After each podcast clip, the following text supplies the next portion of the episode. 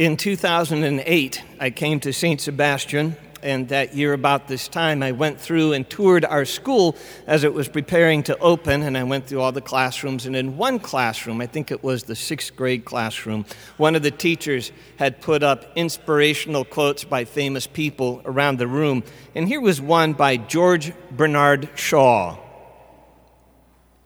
"Be a force of nature instead of a feverish, selfish little clod of ailments and grievances, complaining that the world will not devote itself to making you happy."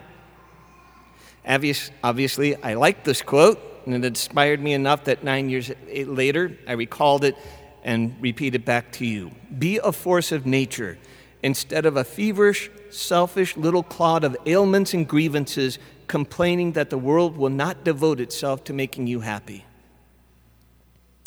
You know, this world is beautiful. It is rich. It is powerful. Its creatures amazing. And the people in it, you and me, are made in the image and likeness of God. But it won't volunteer to make you happy. You have to play a role. Faith is not much different.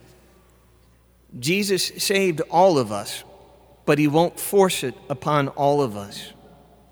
Through the church, we've been baptized and participate in the saving action of Jesus, but the effects will not be forced upon us, nor will its benefits remain despite neglect, which is why I'm always so happy to see you here week after week and in our confession lines all week long.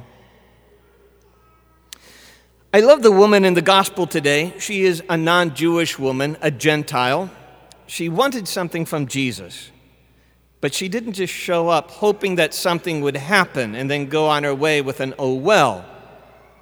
You and I know that Jesus came for everybody, Jewish and Gentile. There's evidence through this throughout Jesus' his entire life. Uh, in uh, when Jesus is born, the three kings show up. They are not Jewish, they are Gentiles, and they come to offer worship, right? So throughout life, we know that Jesus is going to be there for everybody. He came for all humanity. In the first reading, God says, "My house will be a house of prayer for all peoples." Paul says, "I am the disciple to the Gentiles," in the second reading today. But when Jesus initially comes, he begins his mission with the chosen people, the Jewish people. So the Gentile woman in the gospel today comes up to Jesus and asks for assistance for her daughter. And Jesus says, "It's not time yet." And she presses him, "Please." This is prayer, speaking with a divine person, entreating a divine person. And she's pressing her case. And Jesus is almost like the guy in charge of the gate at an event, and you're not, you don't have the right tickets yet, your time is coming later, and you keep saying, "But I really want to get in now," and he goes, "Okay, I'm not supposed to do this, but come on in." He does that for her. She is not the feverish, selfish little clod of ailments and grievances complaining that God didn't give her what she wanted. She participated and engaged with God, worshiping, responding, glorifying, and petitioning. And that's our model for Mass. That's what we are doing here today. Some of our Protestant brothers and sisters, and to be quite frank, way too many of our Catholic brothers and sisters, expect salvation to be served to them on a silver platter, the same way others might enjoy a ride on a roller coaster. My entire job is to show up and sit down, and it's everybody else's job to make sure I have a good ride. For us, that's the equivalent of going over to somebody's house and sitting on the couch and saying, "Okay, entertain me, wow me." That's not developing a relationship with a friend or a neighbor. And this way of thinking has caused at least one Catholic commentator to opine that the Catholic Church in America is like professional football. sixty thousand people desperately in need of exercise, watching two men desperately in need of rest. That is not the model for Mass, nor is it worship. That's the model for entertainment. We are here for a relationship. And relationships run two ways. It's not all God's job. It's not all the minister's job. Nobody can do your role for you. You are ministers here. You are not here just to receive, but to give worship. When you were baptized, chrism oil was taken and traced on a cross on your forehead, on the top of your head, on the crown of your head, and you were anointed prophet, king, and priests. And a priest, by definition, offers sacrifice. If you do not have a sacrifice, you do not have a priesthood. And I will grant you, it's not the same sacrifice as the ordained priesthood, but it is true nonetheless.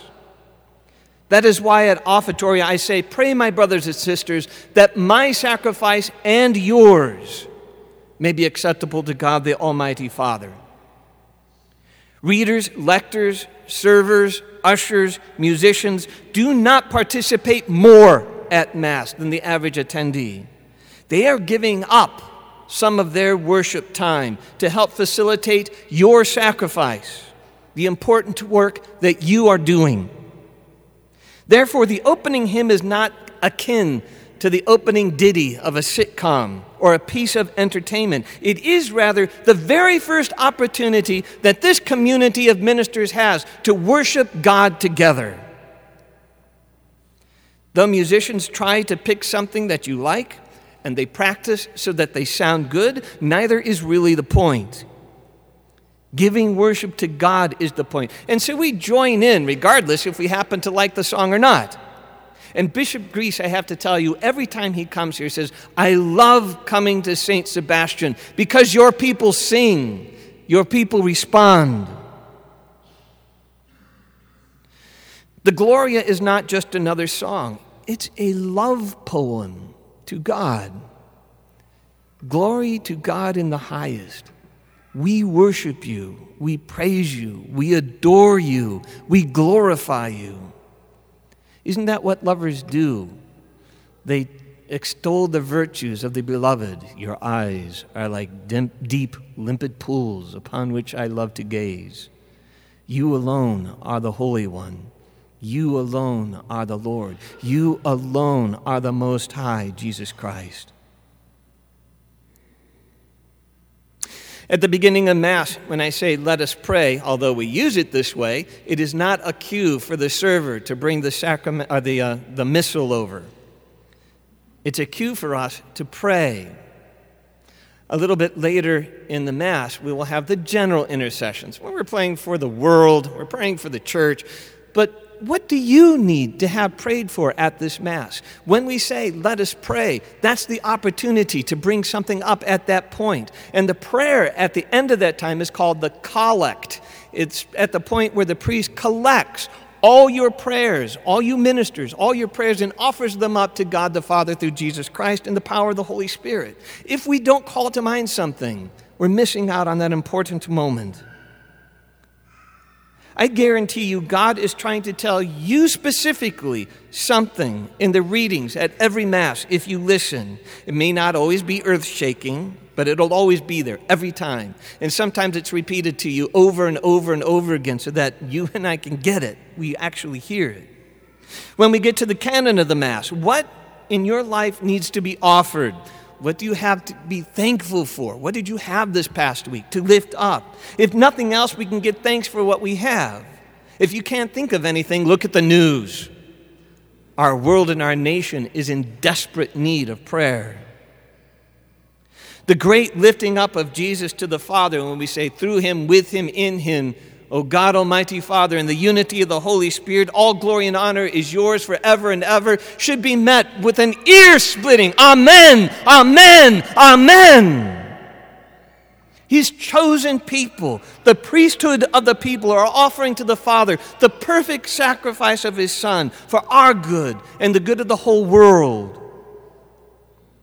What a difference there would be in the world if all of us, and I will admit, occasionally priests even sometimes phone it in, but if, what if all of us engaged fully in the Mass, fulfilling our roles, not being content to being spectators, but like the woman in the gospel, realizing our role, our office, our dignity, and our responsibilities, and engage with God for our salvation, becoming a spiritual force, an active part of the greater body of Christ, not being warmed over microwavable Christians, but being the very heat of the faith itself, the fire. Even if it is silent, there is the interior life. Not all of us are charismatics. I'm not a charismatic. Let not this opportunity ever slip by you. There is something here that is yours. It belongs to you. It is your role, your blessing, and your responsibility. Engage in it, and I guarantee you, you will be blessed.